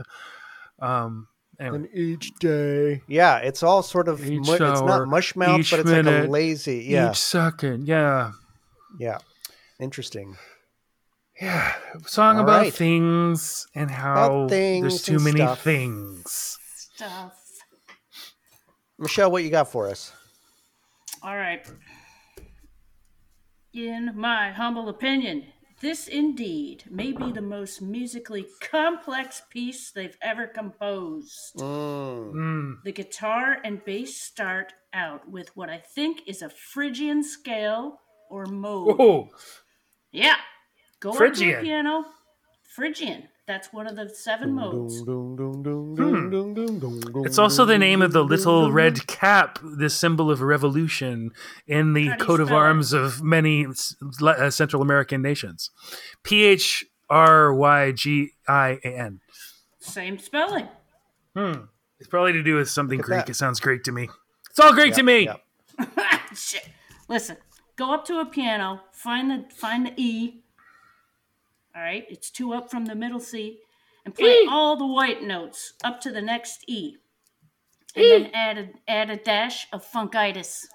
And I have spoke to a certain person about this, and I know that this is a John composition. It's probably pretty fucking obvious that it is. Makes sense to me. All right, Matthew, I'm surprised you didn't bring this up. Time to poop your pants. The time signature of this 5-4. Yeah. 5-4. For a bit, and then let me get to that. The time signature is in 5, and if you solely listen to John, you will, and I underlined will, and in all capital letters, you will shit your pants. I did multiple times. Oh, it's a fact. My God, listen to him. It's a fact. The wait a minute, please wait a minute is so wonderfully done with the pleading words and the chaotic music. Then we get to the above us is the garbage, below us is the earth, and this section is in 7. Fuck. Oh. Yeah. Yeah, it is. 1, 2, 3, 4, 5, 6, 7. Yes. This composition is utterly unreal, and is one of the most profound pieces they ever wrote. It's a buffet of complex fucked upness that shows off their massive talent and delivery. And this song in particular, I didn't write this down, I'll just tell you. I remember listening to this on my Walkman when I was living in New York in my first apartment. It had the smallest fucking, I don't even know if you could call it a kitchen. But once in a while I'll see these things. It's like a 3-foot, it's like a 2 kitchenette. Burner. It's so the food cubicle. Oh, it was so compact. But I remember, and there was a little sink. I remember listening to this, doing my dishes, A singlet. Singlet. This was before the internet, so it was 1994. It was not really out there yet. I was on my Walkman. I was listening to washing dishes in my little kitchenette thingy. And just, again, saying to myself, just like, who are these guys? Mm-hmm. Who is this doing this? Like this, and I've heard it for years, but it's just like, this is amazing, amazing music that is, this piece in particular, I think is their most complex piece. I'm putting money down that it is. The other ones sound complex, but this one is just over the top. Maybe Paradise in this one, yeah. I don't know. I'm thinking this is it. That's where my money's going. So 100% on both of what you guys have said. And I think musically, this is one of those pieces where it cements how this band is absolutely impossible to pin down. Like, you cannot say, oh, they're this. Oh, they're this. Like, no, they're fucking not. They made Junk. Like, fuck you. Put this on. You can't pigeonhole this shit into anything. This song is unquantifiable. It is its own thing. I'm sure the influence is here, influence is there. But it's its own... Remember when I said it was math rock and people called it junk because it was jazz and punk? Maybe they were like junk, maybe. Maybe they were like junk. I'm sorry. I just... But no, that's a good one. And that's good. Yeah. That is good. Jazz, punk, junk. I like it. That's that fits on so many levels with this fucking song. It is, yeah, I agree. Musically, incredible. I don't mind the engineering as much as you do, maybe, Matthew, just because I feel like this whole album has that feeling to it that just feels like small parts, and so it's just nostalgic for me. So I don't mind it so much. I do love the engineering. I do love all the cross panning and all of that. I think they were clearly having a lot of fucking fun with it. John is having a lot of fun in many ways all over this fucking song. This has got his stains deeply embedded all over it in the most beautiful ways. And to go back to Andy a little bit on here, there's a couple of these little bits that he has. But you know what I love about it? Do you know what I love about it? He said this before. He's not like the most technically proficient player in the world. And that's to the benefit of the music. If he was really, really technically... No, but listen, if he was really technically proficient and all of those little bits were played... Shut up! If all those little bits were played fucking... were played really, really well, like super tight, it wouldn't sound the same. No. It needs that sloppiness. Like, it's not... That's not... It's part of the music. It's what gives this song, gives his music real fucking character. That it lets the cracks in. One of my other favorite bands of all time, and I know Andy has really grown to love them as well, is this indie rock band Pavement. And one of the reasons they're so fucking good is that they're sloppy as fuck. There's all sorts of places where they're sloppy and the light comes in the cracks, right? There's that saying, where are the cracks for? It's where the light gets in. That's what I feel about Andy's guitar playing. And on this song, there's so much technical proficiency, but his guitar playing is where that crack gets to come in, where it's there's just something free and loose about it that is better than being super technical. Do you know what I mean? Oh yeah, it's amazing. You it's can't amazing. Teach that either. That's like no. You're exactly right. He's just there, like just fucking on it, and texturing it, and it's natural. Fucking. It's amazing. It's amazing. Jeez. But everything else you guys said about this is right. The time signatures, I can never fucking, my brain can never totally nail in where this song's at. It's just always one step ahead of me. It's fucking crazy. And yeah, Matthew, I think in terms of the meaning that I'm much aligned with you, although I think it's gotten even more sort of technically literal and interesting in the fact that the sky really is fucking garbage now, and that we're probably a decade away from a major catastrophe when there's all that shit starts dropping. Shit collides up in the sky and it rains down on the earth. So above us is the garbage now, literally. And I also think above us is the garbage of all of the information that's passing over our heads all the fucking time. So not even a literal way, but just peace. Exactly. We're broadcasting all this garbage, all this shit. But yes, you're right, Matthew. It's about just the accretion of junk. And I think he nails that so well when he says, where's that line? It's, God damn it. So But now there's so much of this stuff around that when we look down on the ground, there's nothing there to see. Meaning there's just so much fucking junk that you look down, there's no more ground anymore. You don't even notice it anymore. Undifferentiated, yeah.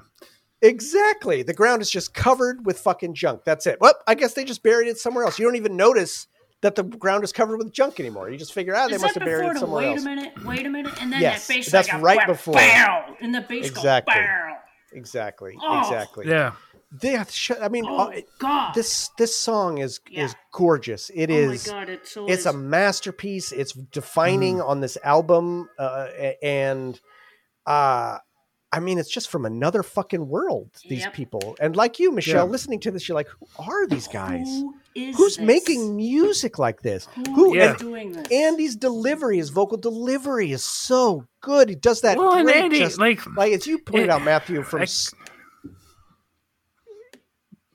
No, go ahead. I was just gonna say, like, yeah, he says not the most technically proficient guitarist, but like, would you prefer to look at a Robert Bateman or a Jackson Pollock? No. Yeah. Anyway. No, exactly. What he adds to it is like, I get bored with technical precision because it doesn't let in any of that other texture, the actual light of human experience, the actual light of the moment of being in the, he's not trying to recreate something. He's fucking in it and letting it be sloppy. And that gorgeous sloppiness adds a texture that the precision of John and Rob needs to make it something more than it would be outside of just the two of them. It's a good way of playing. And I loved Tom's work. I always loved Tom's work, but Andy did add in that element in a way that Tom can't because he's not that guitar player. But he always Andy's just like it's incredible what he adds to this band, I don't know that there's another guitar player like him, and I don't want there to be. It's like it's so perfect for this fucking And then band. You meet him and he's like, "Hey, how's it going?" Yeah, exactly. Junk is a masterpiece, and I love it, and I'm glad both of you do too, and I'm sorry for yelling at you. I didn't actually mean to yell at you. I wasn't serious about that, so don't take me seriously. No. Well, I should mention, all right, John, just like as a drum thing, John doesn't use a lot of flams, but this song is all full of flams. It's pretty good. Flams? A flam. Yeah, what's it's a flam? One of the drum rudiment. No, flam. A flam is it's two notes that are played so close together that they appear or feel as one note. Like the same. Yeah, it's one of the drum routine. Yeah, there is a lot of that in here. Yeah. Lots of flams. Yeah. Fuck. And I can never, this song, it's just, it's always one step ahead of the way my brain able to keep up with it, which is, I love it. Keeps me off balance, this song, in the best fucking way. Time signatures, so 5 and 7. Put that in your plate and smoke it. I didn't catch the 7 one. I caught the 5, which I remember like makes me the liar because I think earlier it said, 0 + 2 = 1. They're only 5-4 songs. That's fucking idiot. No, this is their first one. 1, 2, 3, 4, 5, 6, 7. 1, 2, 3, so 4, 5, 6, 7. So good. Above us is the garbage. Below us is the earth. All right. Yeah. Ghosts is one that people don't like, and Junk is one that a lot of people say it's their favorite. Which, well deserved. Yeah. All right, let's go to a bit of a lesser. I don't know if this is lesser known, but it was a B-side, right? Someone just posted recently. I forget what the compilation was. I should have gone back and looked it up. But this appeared on a compilation as like a compilation of different punk bands. I don't remember what it was, but that's where this first appeared apparently. So this is Red on Red, 1 down, 2 to go. So don't feel blue. Have a little bit of this red for a moment.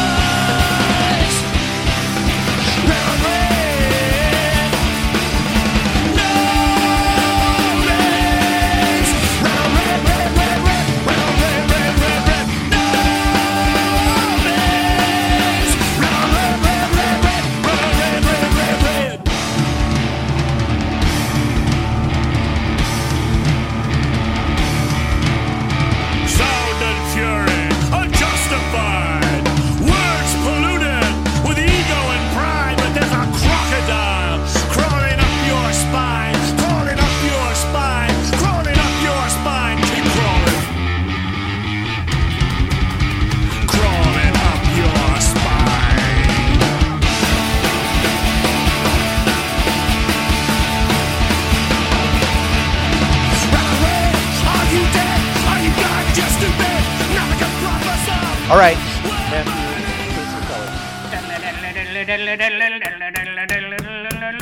Right?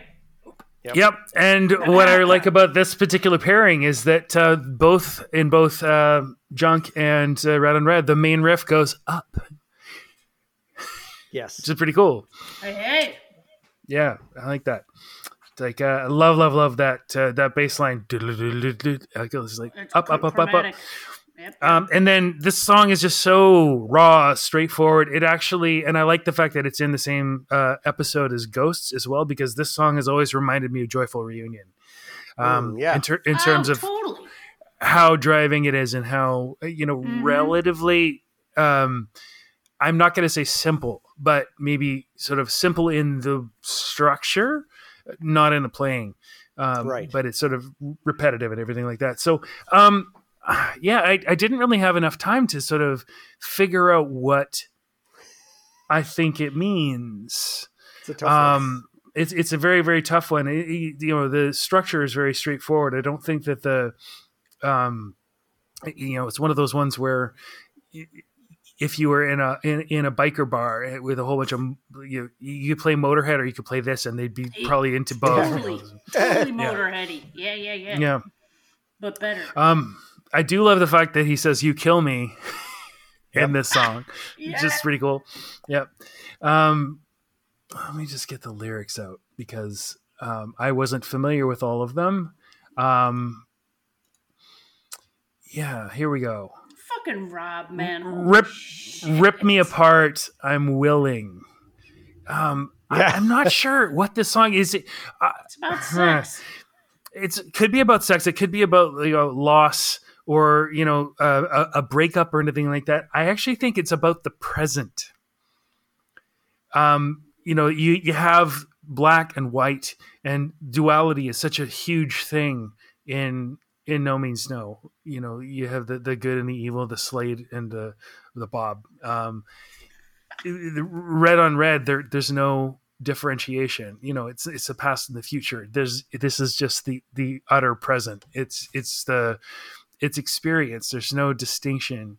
I don't know if that makes any sense to anybody, but it made me think of, because of that duality that's in so much of No Means Nothing, that Red, I'm sure they're not thinking about the Sapir-Whorf hypothesis, which is the reason why I went into linguistics so very long ago.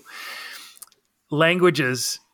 It's all about color terms. The Sapir-Whorf hypothesis that color is a continuum.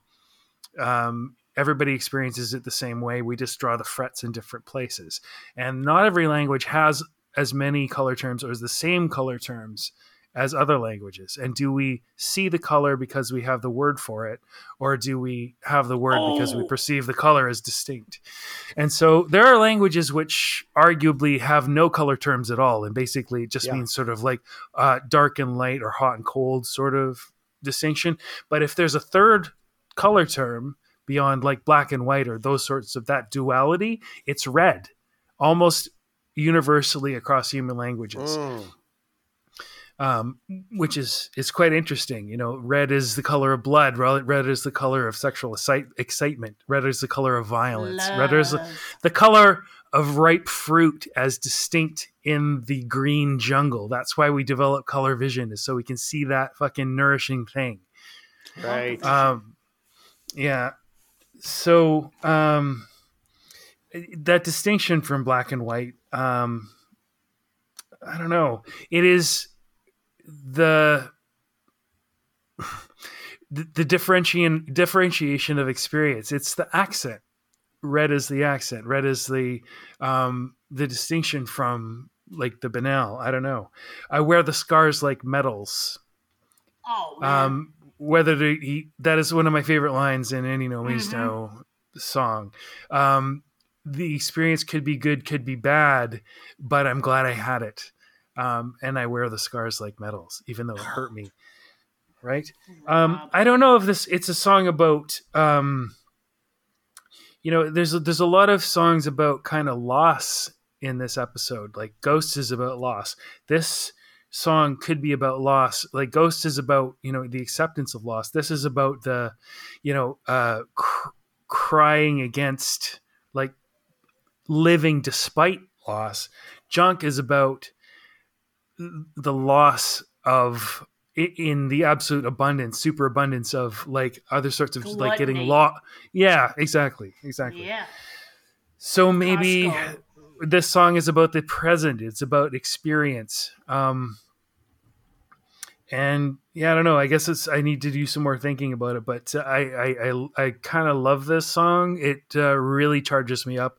I think this is possibly one of Rob's best vocal songs. He just fucking belts it. Yep. Anyway, a little incoherent, but maybe it's just because it's the way of the song makes me feel. Yeah, right. Nice. Yeah. All right, Michelle, what you got for us? This song kills. Just listen to the beginning of this. I remember hearing this for the first time and yelling out, "Jesus fuck!" And then I did. And then I just drew some googly eyes in there. Like, oh God, the way this starts out, are you kidding me? Oh, fuck. And then that, oh my fucking God. One of the most tremendous pieces with plenty of passion thrown in there. To me, Rob is all over his bass. And those chromatic riffs have some of the most attitude known to man. I am not sure if I recall these guys playing it much during concerts. Do you? I saw it once. Yeah, you saw it once. I saw it when they. Yeah, I did. It was on the same tour that they played "Who Fucked Who," and it was fucking amazing. Oh my God! Red on Red, "Who Fucked Who." Songs that begin and end with the same word. Interesting. Yeah. John is going completely ape shit with some profound fills. The fucking fills John does? Yeah. Amazing. Oh.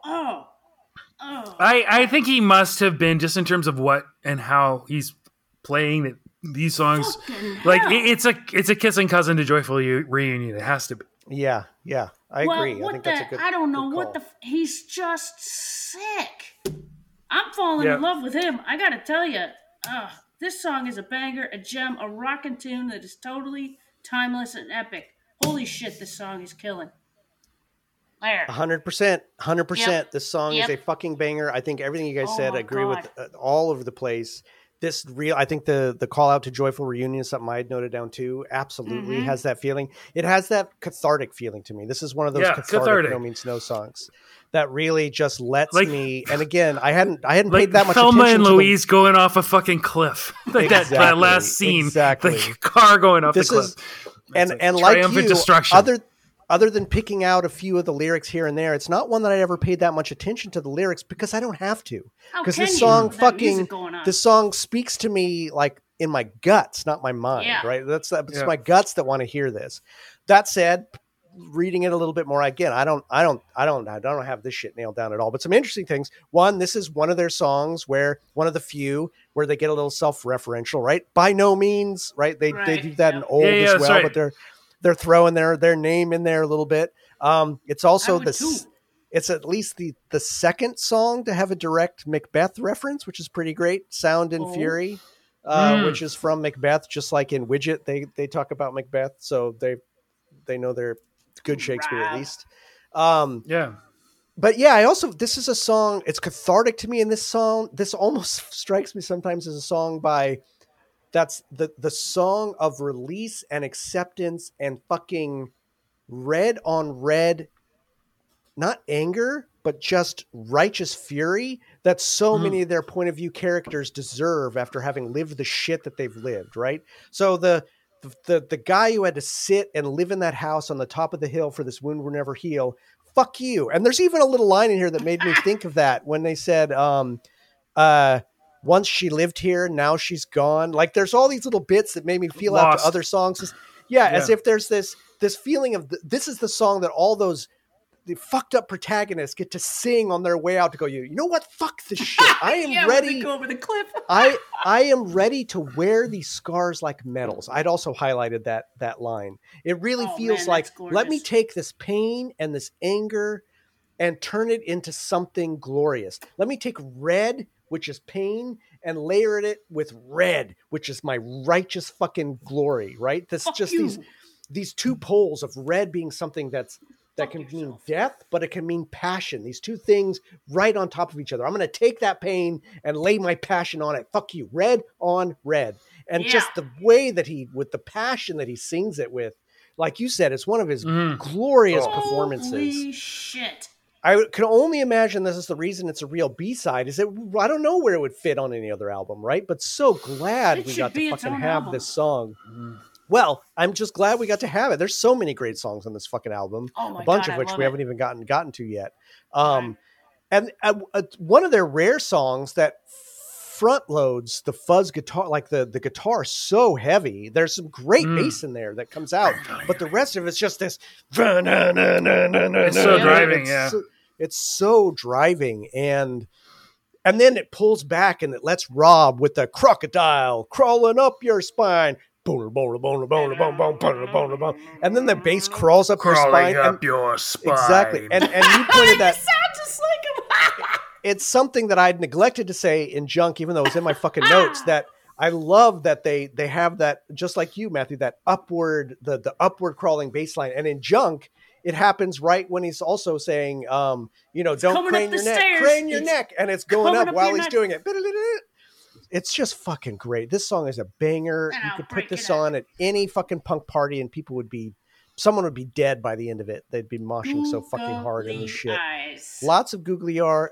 I'm going to have to change my shorts after this one. Oh, my God. Chef's Kiss, Red on Red. Love it.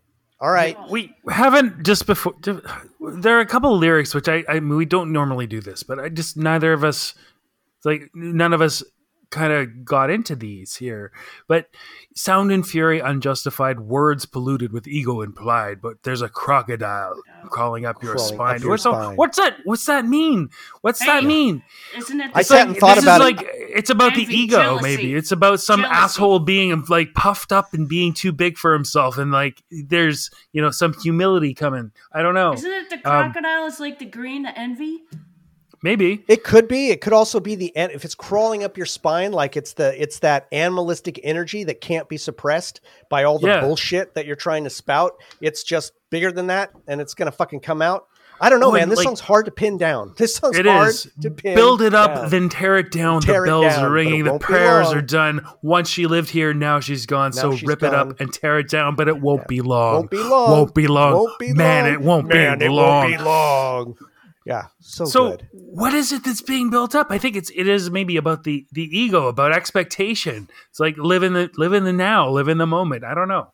Build it up and then tear it down, right? like you yeah. Anyway, it's this is their what's that one song? Now go, walk out the door. You don't think now, no, you don't love me no more. Come on, what is that? What's the fucking song? I don't know. I have no idea, but I love you. Sing it. I will survive. I will survive. It's the Survive song by Gloria Gaynor. I think that's her name. I don't give a fuck.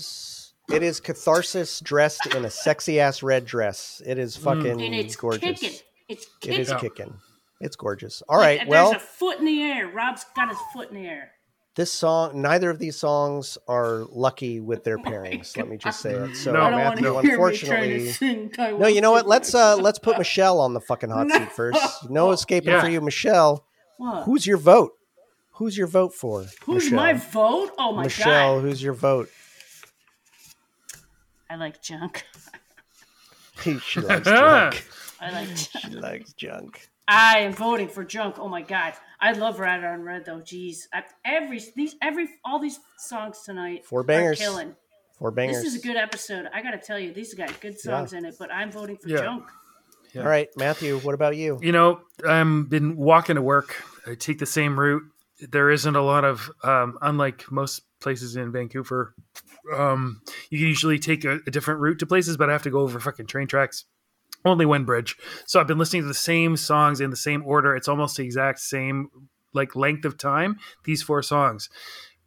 My walk from work. So I don't know. I got to thinking over and over again.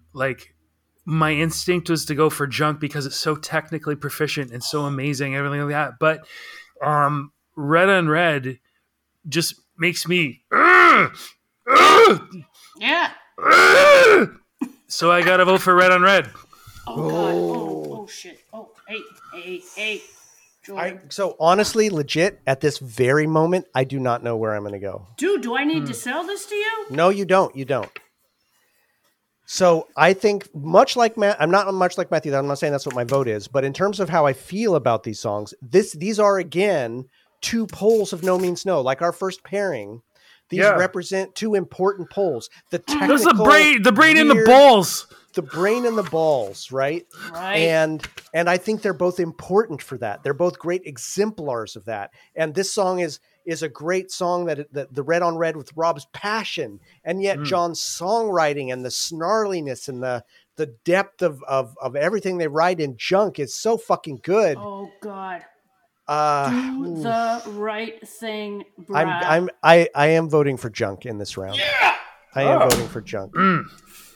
I do love Red on Red, and it was not. Which is interesting. It's like easy. Red on Red is Junk is not the balls. No, it's not.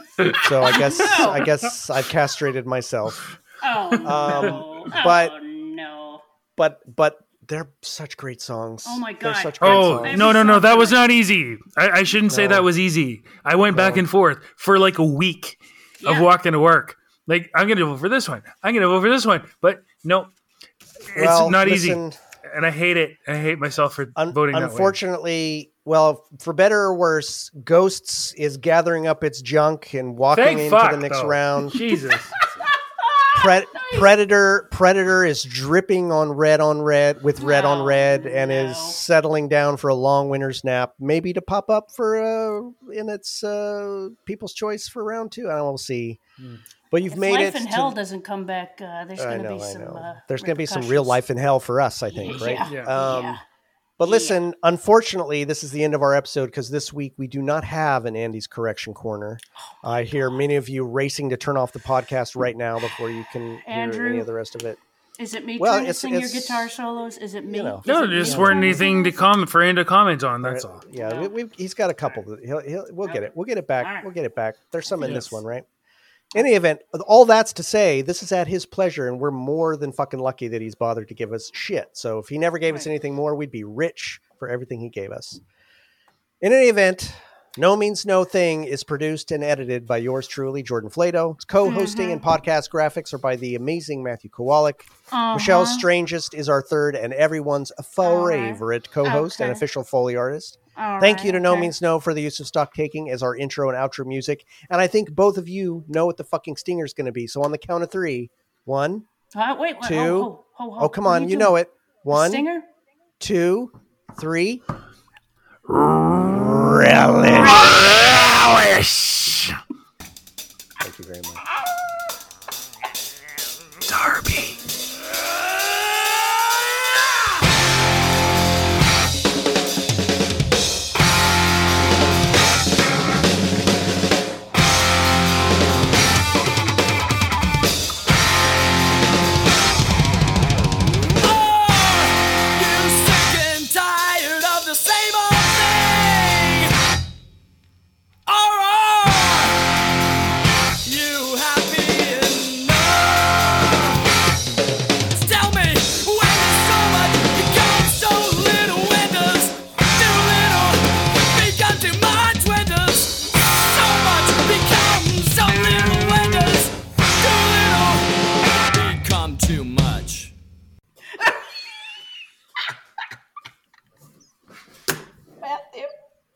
All right, if you've stuck around, you fucking derby shit. That was hilarious. All right, if you've stuck around, we're gonna draw, and I've got to do this because now I got to go get my daughter to bed. I've just pulled round one. I've just pulled round one. This one's a little bit underwhelming for me. I'm sad to say, but that means I'm gonna like it. Way, well, maybe. Uh-oh. All right, we've got and here comes round a bit too. These are a round of kind of also rans, ladies and gentlemen. It's going to be a good episode. Don't get me wrong. Come back. But I can't say that pants will be pooped. Oh. There's some good ones there. Number two there is pretty promising to me. Yeah. I know they're all promising. And again, these are one of those ones where I need to go back and go, well, maybe I haven't given this song enough credit. No, I don't think you have. Number two. Yeah, number two's got some good ones. And number two's got some good ones. Number one. Number two of number two. Eh, you know, it's there. Poops, poop. It's something. All right, ladies and gentlemen, you've reached the end of our podcast for real this time, so fuck off.